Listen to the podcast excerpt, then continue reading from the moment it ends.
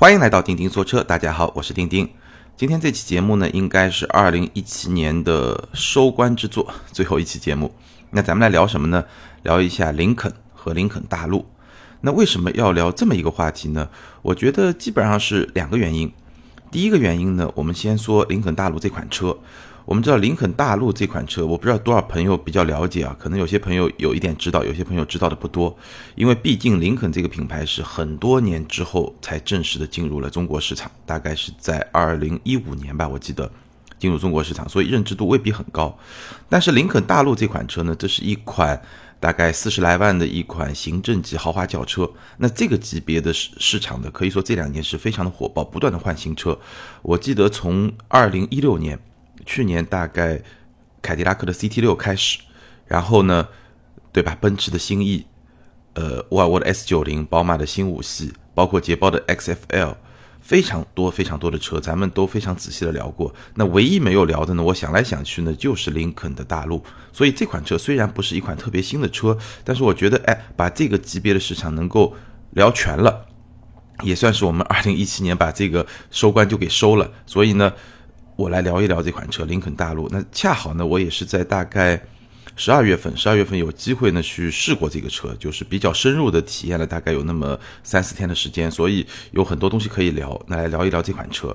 那第二个比较有意思的原因呢，就是说林肯这个品牌非常的特别，或者说也是出乎很多人的意料，包括钉钉的意料，可以说我多多少少有点看走眼。因为这个品牌，我们去看啊，它是一个二线豪华品牌。二零一五年进入中国，第一年它的销量是一点一六万辆，那到了第二年，也就是二零一六年，它的销量达到了三点二六万辆，也就是说增长了百分之两百。那今年二零一七年的一到十一月就达到了五点一七万辆，也就是说它的增长又接近翻番，估计翻番是做不到了，但接近翻番。所以这个品牌可以说是这么多年以来进入到中国市场的二线豪华品牌里面表现最火爆的一个品牌。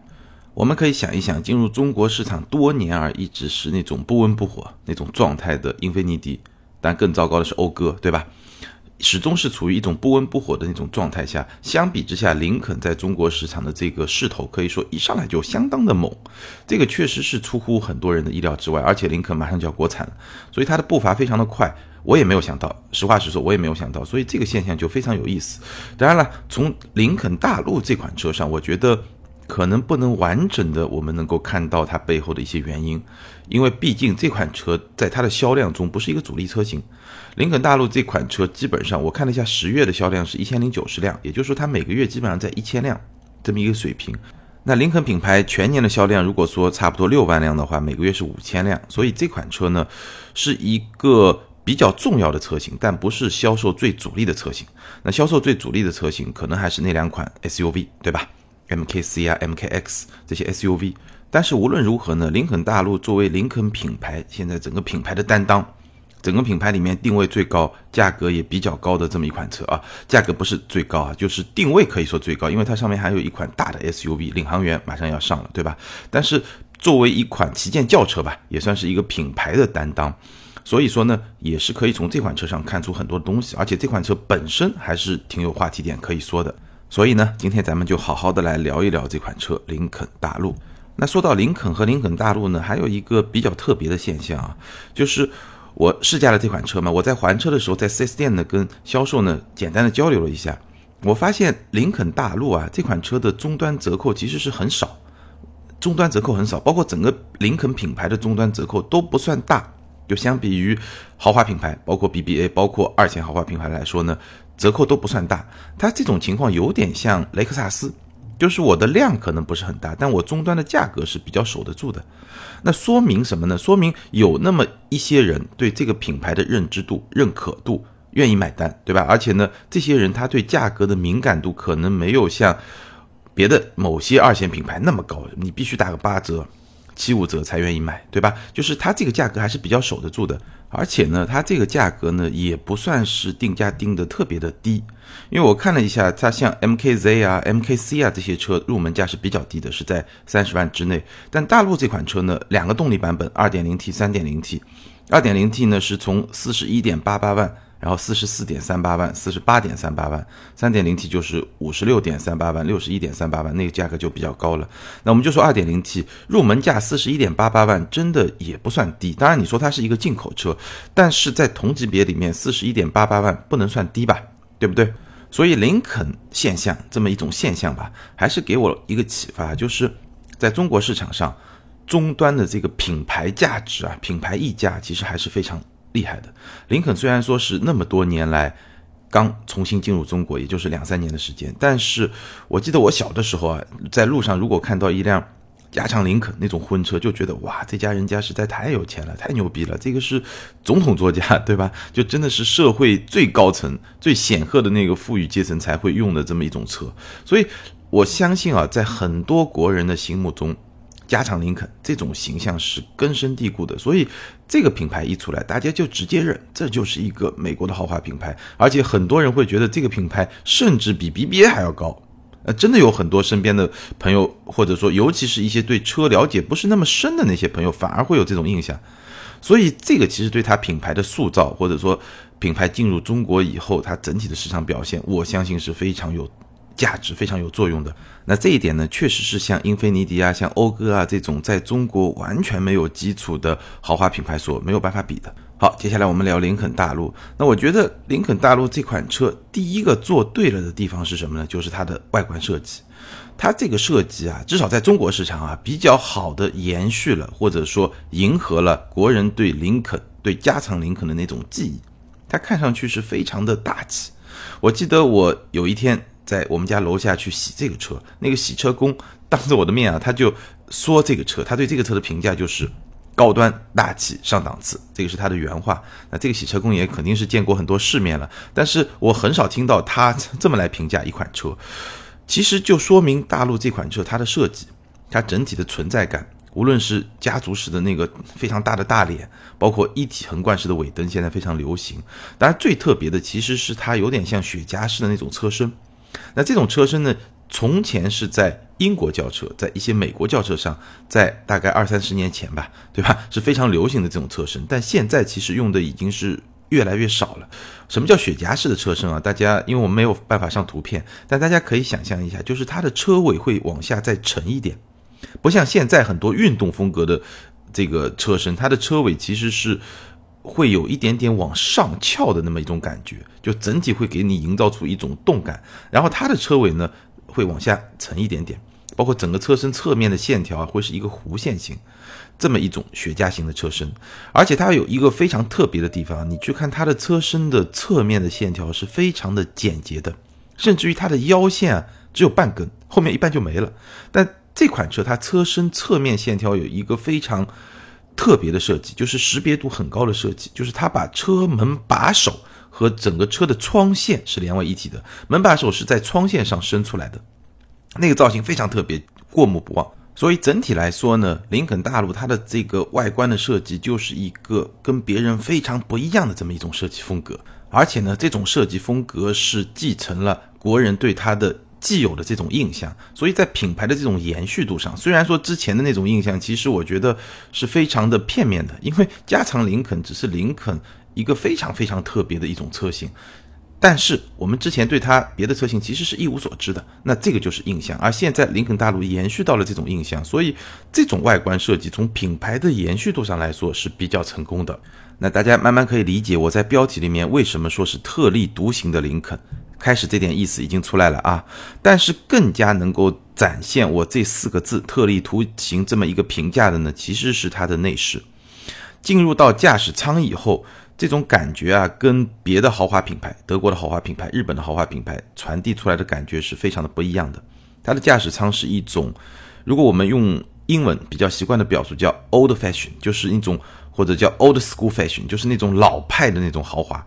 什么叫老派的豪华呢？我们回忆一下，如果说这个我们听友里面有七零后，就像我这样，你如果还能回忆一下，回忆一下十几年前我们市场上的那些，比如说老的奔驰、皇冠、凌志，对吧？那些车它的内饰，那个就是那种老的 fashion，old fashion。old fashion 有什么样一些元素组成呢？首先，它的真皮一定是非常非常软的。然后呢，它的装饰材料一定是用木饰，而且往往是色彩比较浓郁的那种木饰。然后它的那布局就更不要说了，肯定是老一代车的那种比较传统的布局，按钮非常多，豪华车按钮一定要多，对不对？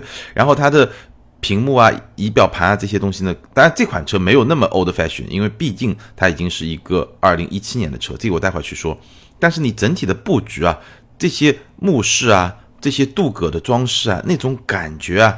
是一种比较老的，或者你可以把它叫做是一种传统的美式豪华。那在这一点上，不仅说它跟 BBA、跟像沃尔沃这种性冷淡风就更不要说了，对吧？跟捷豹不一样，甚至跟凯迪拉克也很不一样。就是同为美国豪华品牌的凯迪拉克，凯迪拉克其实走的现在这种腔调是，它保留了一些美式豪华的那种调性，保留了一部分，但是呢，它同时去追逐德国的那种，或者说。当下比较潮流的那种设计，比如说它的触控屏很大很炫，对吧？然后甚至那些按键都已经，呃，是跟触控屏融为一体的那种按键了。那林肯不是，所以我们打个比方啊，奔驰 E，奔驰 E，如果我要来形容它内饰是什么，它就是一个奢华风格的五星级酒店，这种大家能够理解，奢华风格的那种五星级酒店。沃尔沃 S 九零像什么呢？像精品民宿，或者是像一些设计酒店，比较简洁。对吧？非常的简洁，但是呢，质感是在那儿的。宝马五系像什么呢？像一个现代温馨风格的五星级酒店，它跟奔驰是不一样。奔驰像什么？奔驰像 W Hotel，就是那种夜店风。其实我们，我记得我上次说过，奔驰在各大车展上的那种展台的风格啊，就是那种非常高级的这种，你不能说夜店风吧，就它整个色调是暗的，但是它不会像夜店那么浮夸，但整体呢，它会是比较有艺术感。但是呢，又比较优雅，比较深色调为主的。那宝马不一样，宝马是什么？宝马是蓝白嘛，蓝白两种色彩为主，特别明亮，所以它有点像那种现代设计风格的一些五星级酒店。那捷豹 XFL 是什么呢？XFL 的内饰有点像，我们不知道多少听友看过那个电影叫《王牌特工》，就是有点像《王牌特工》他们那个聚会的一个地方，就裁缝店，就那种感觉，就是特别的。优雅，特别的高级，然后有那种定制的高级的这种氛围。那林肯大陆像什么呢？就像我们在很多好莱坞电影里面看到的那种非常高级的私人会所。这种私人会所里面非常大的那种黑的那种真皮的沙发，非常舒服在那儿。然后那些都是有点历史的那种感觉，就有点有有点历史感的那种木头，比较深色的木头。然后有一些可能是一些雪茄，对吧？烟斗就那那种感觉的东西，这个就特别是林肯大陆的那种氛围，所以我觉得很多用户吧，尤其是林肯的用户，可能会非常为它这种内饰的风格买单。其中有一点做的特别好的，就是镀铬的装饰。林肯大陆的镀铬装饰做的非常非常的高级，就像我们说黑人文化里面，就黑人特别能用那些 shining，就是那种 bling bling 的那种东西。其实。大陆的镀铬装饰的使用，我觉得是比欧洲人要高出一个层次的，就是它能够用的很炫，但是呢不显 low。其实说到底，镀铬装饰用的有时候你堆很多东西啊，你会显得很 low。但是呢，它把它这个镀铬装饰和木头啊这种东西做了一个很好的融合，包括和真皮座椅做了一个很好的融合，所以这种氛围，我觉得相比于它外观。那种独特的调性而言，更能够彰显我在题目里说的特立独行和这款车的它特质特别特别的地方。那其实我们看到很多广告里面在说林肯大陆，对吧？它在宣传的时候，一个非常重要的卖点就是三十项调节的全体感座椅。我试驾的这款车呢是叫 2.0T 尊雅版。它是一个中配车型，二点零 T 三个配置嘛，低配、中配、高配，中配叫尊雅版，高配叫尊耀版，但是只有那个尊耀版上才有三十项调节的全体感座椅，所以我没体会到。但是呢，其实这个中配车型它的座椅呢，已经能够看到那个雏形了，它只是里面没装那个机构。什么叫做已经能够看到那个雏形了呢？首先它的靠背是两层的，就有一个基座，然后前面有一层，它是分开的。那前面那层呢形状是能够包围着你整个身体的。你想象一下，它里面把那个机器装上就能给你按摩了。然后它的坐垫呢又是左右分开的，也就是说左右可以调节不同的长度，坐垫的长度左右是可以不一样的。这个跟我在广告里面看到那个全体感座椅是一样的，但可惜这个车型上中配车型上没有。那如果你要有怎么办呢？你要加四万块钱，对吧？中配是四十四点三八嘛，高配是四十八点三八。你加了四万块钱以后呢，哎，那你就可以有这些东西了。但是呢，这款车上没有。但即使没有呢，其实前排，我们先说前排，前排座椅的这种舒适度，你坐在那儿那种感觉也是相当的不错的。有几个特点啊，在设计的角度，首先呢，它用了按键式的换挡，按键式的换挡。我不知道你习不习惯吧，有些人可能不喜欢，我也不是特别喜欢。但是按键式的换挡，客观上来说有一个好处呢，就节省空间。所以大陆的中间有两个非常大的杯架，可以放星巴克超大杯，星巴克那个杯子没问题。然后呢，前面有一个储物格，也是一个比较大的储物格，还有个盖子。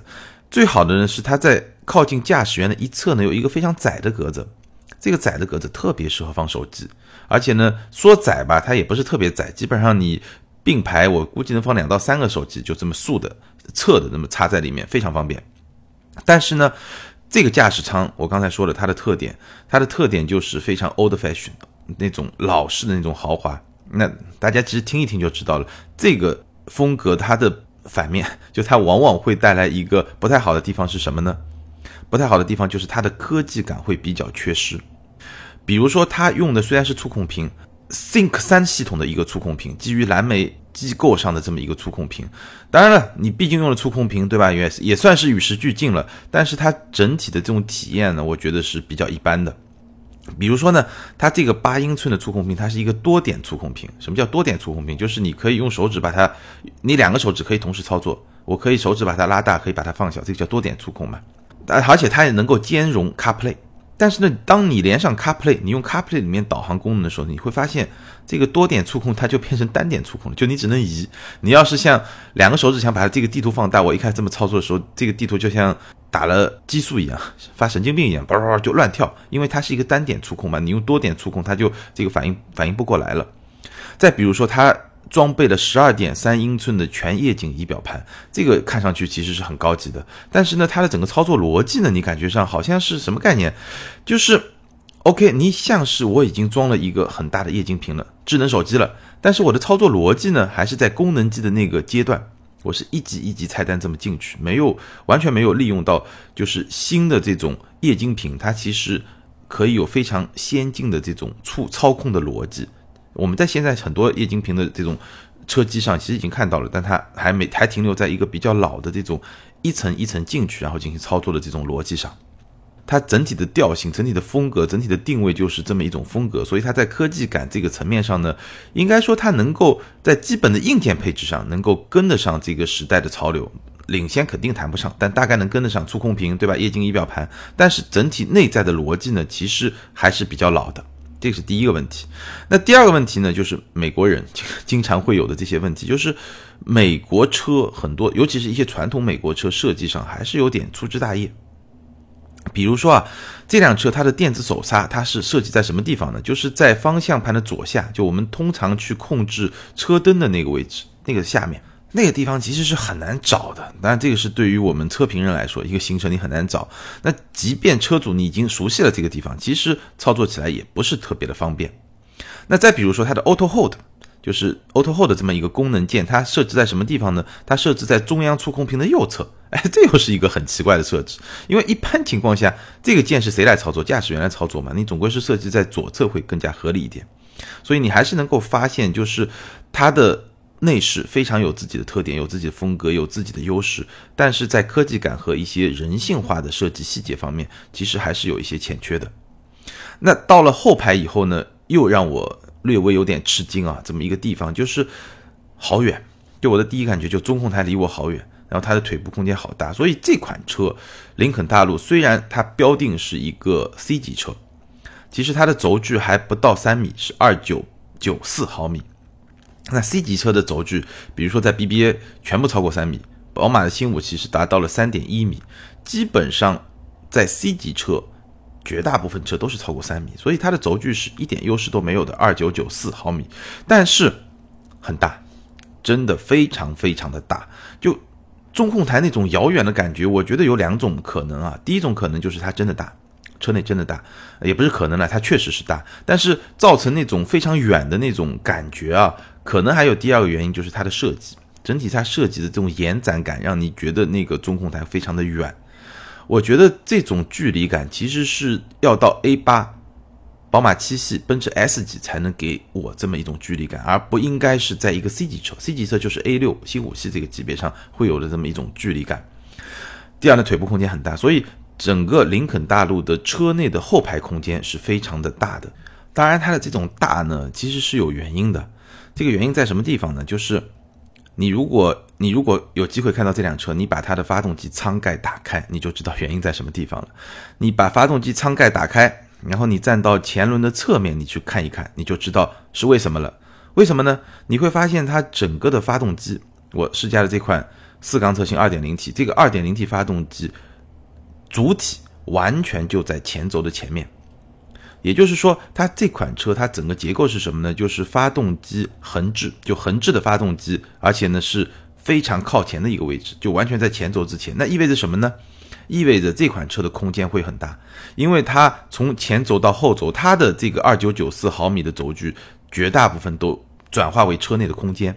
那相比之下，像 BBA 对吧？像这些重置发动机的车型，而且它们都是后驱为基础的车型嘛，因为林肯大陆是前驱，重置发动机后驱的车型，其实它的发动机的位置会明显靠后，也就是说，它轴距的最初那一小部分，有那么一段吧，是要用来装发动机的，包括相关的那些配件就有很多了，变速箱很多的配件。所以你就可以理解嘛，对吧？为什么宝马新五系轴距超过了三点一米，但是林肯一个轴距不到三米的车，看上去比它还要更大一点车内空间，对吧？这个就是它结构布局的一个原因。当然，这种发动机非常靠前的布局，其实它也会有它的劣势。虽然它在空间上非常好，劣势什么呢？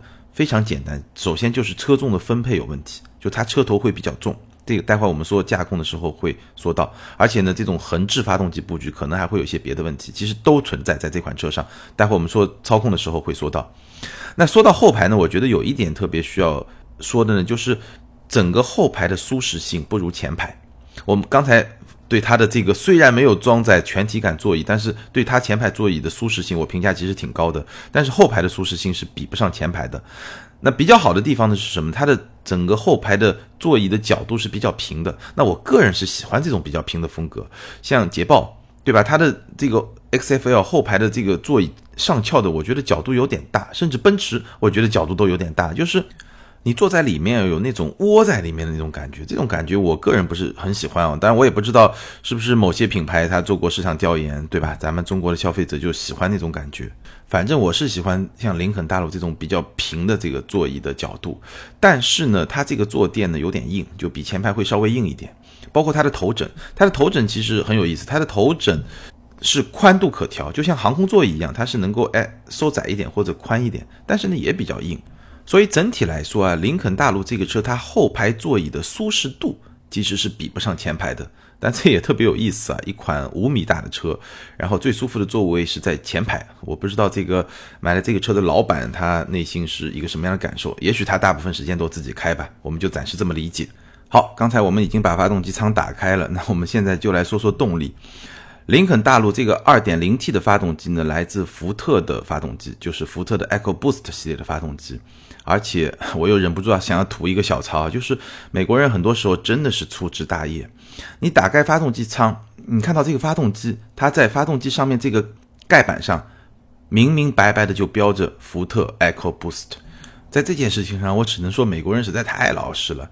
林肯的消费者，一个林肯的车主，打开发动机一看，福特，我不知道这位车主会是一种什么样的心情。当然了，这款发动机的动力是非常的强劲的，二百六十一马力，在同级别中是仅次于凯迪拉克 CT 六的二百七十六马力。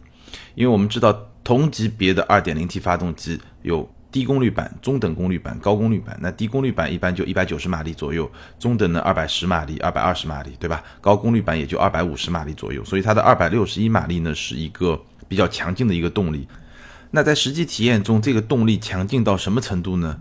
强劲到，如果你在红绿灯面前，你要跟别人飙一个起步，一脚地板油下去，方向是会动的，也就是会有比较明显的扭矩转向。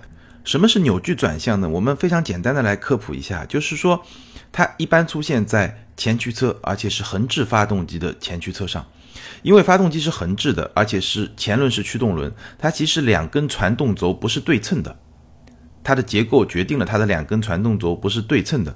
那么在这种情况下，如果这款车的动力比较强大，就它的扭矩特别强大的话，就会造成扭矩转向。具体的表现是怎么样的？当你非常重的踩下油门，它的扭矩爆发的时候呢，它的方向会随之发生一定的偏转，就它的方向是会动的。所以这个时候呢，你就要非常小心，你要把控好方向。一般情况下，这种情况会出现在什么样的车上呢？我自己感受过啊，比如说像 Mini，就 Mini 比较高动力的版本。会，我有这种现象，包括像福特，福特有一些，比如说福克斯的 ST 啊，哎，这样的车会有扭矩转向。那么在林肯大陆这么大的一款行政级豪华轿车上出现扭矩转向呢？我觉得一方面说明动力确实非常的强劲，但另一方面呢，我也觉得林肯其实应该把这款车调教的更加沉稳一点。那如果你是车主呢，开的时候也稍微小心一点，尤其是在红绿灯面前跟别人飙起步的时候，需要稍微小心一点。六档自动变速箱可能是这款车上啊，我看很多论坛里面大家会讨论、会吐槽比较多的这个一个部分。但相比于它的竞争对手来说，你看这个级别，要么就八档自动变速箱，要么就九档自动变速箱，最少的也是大众集团奥迪的，对吧？七档双离合变速箱。所以相比之下，这款六 AT 呢是一款比较老的变速箱。那其实福特和通用已经联合开发了一款十 AT 的变速箱。但我没有开过，但是我看海外媒体对那款十 AT 变速箱的评价是非常高的。但是非常遗憾，这款林肯大陆上呢还没有用上那款十 AT 的变速箱。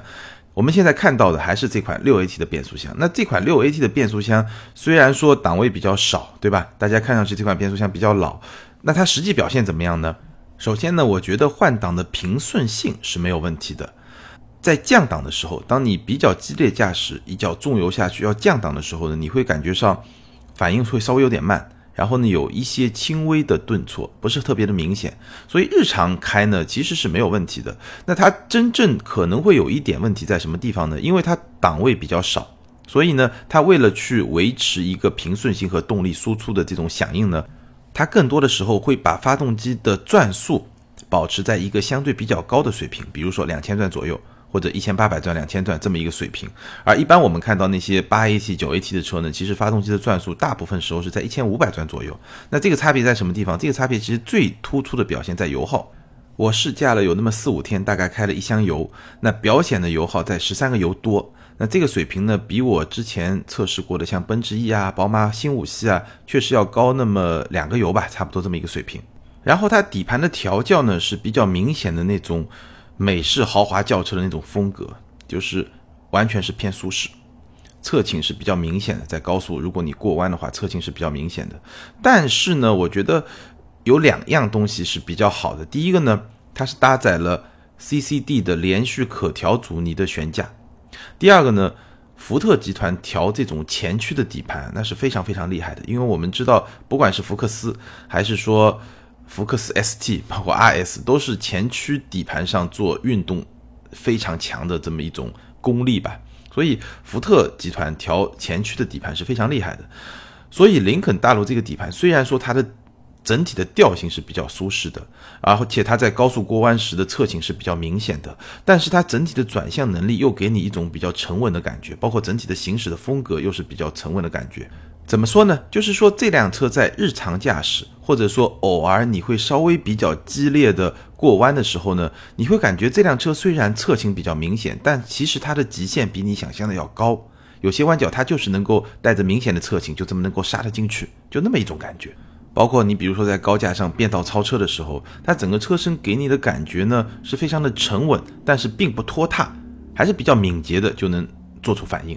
所以虽然是一个前驱的底盘，但是整体的表现还是相当不错的。那还有一点呢，就是它的车厢静谧性做的也不错，大部分情况下车厢里面还是非常的安静。所以我们最后来总结一下，林肯大陆这款车啊，给我的感觉就是我记忆中的比较纯粹的美国豪华轿车这么一种感觉。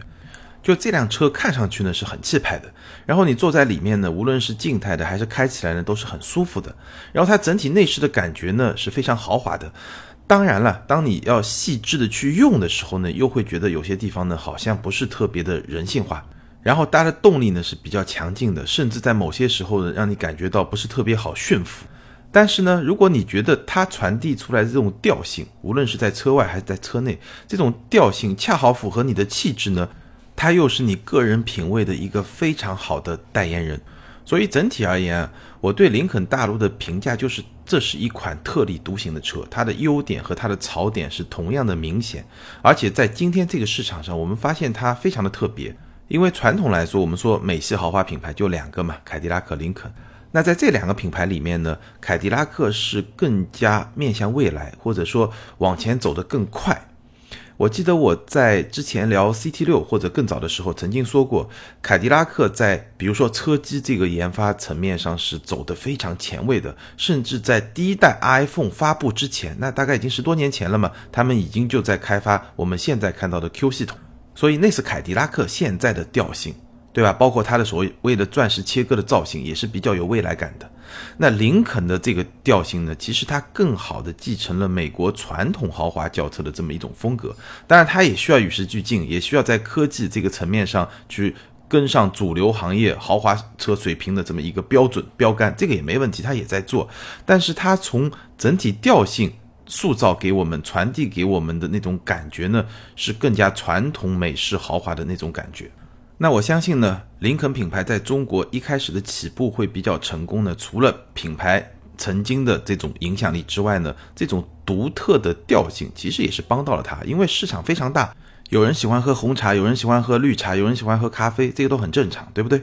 当然了，对于这么一款特立独行的车，我相信听完今天的节目，你一定会非常明确的知道它到底是不是属于你的那杯美式咖啡。好，今天咱们就聊到这儿。如果你对于林肯品牌或者说林肯大陆这款车有什么自己的看法呢？欢迎在下方评论留言。马上就过年了，丁丁在这里呢给大家拜个早年，祝大家二零一八年身体健康，事业顺利。也希望大家呢二零一八年能够继续的支持丁丁。